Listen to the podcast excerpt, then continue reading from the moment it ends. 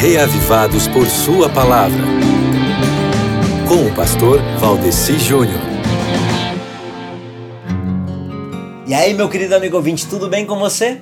Você tem lido a Bíblia diariamente? Tem lido o livro de Segunda Crônicas? Já leu Segunda Crônicas dezenove hoje? É um capítulo importante que nos traz várias lições preciosas, como, por exemplo, a lição de que quando um chefe de Estado é temente a Deus, ele passa a ter a capacidade de ter noção se o sistema judiciário do país dele precisa de uma reforma ou não. Sabia?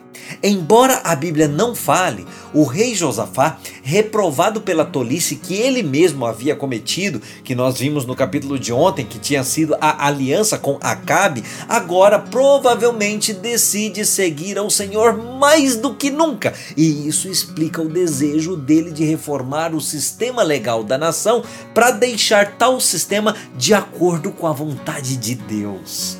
Josafá concluiu que o sistema judiciário precisava de uma reforma importante. A ênfase da reforma judicial estava nos valores morais daquele sistema. Considerem atentamente aquilo que fazem. Julguem com cuidado.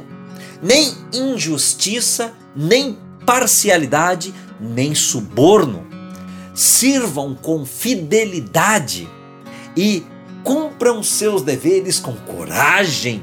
São algumas das orientações que encontramos na Bíblia aos, que foram dadas aos juízes. Naturalmente, Deus queria que eles refletissem o próprio caráter dele de imparcialidade e justiça com os que eles precisavam julgar. Presta atenção no verso dez do capítulo de hoje, meu querido amigo ouvinte, no que foi que Josafá disse a aqueles líderes. Nos casos que ouvirem, vocês devem advertir o povo sobre as consequências de seus pecados. Do contrário, vocês também serão responsáveis e a ira vai cair sobre vocês também. Ou seja, ser justo é promover justiça também nas outras pessoas, tanto quanto for possível. Amém? Pense nisso ao fazer a sua leitura bíblica de hoje.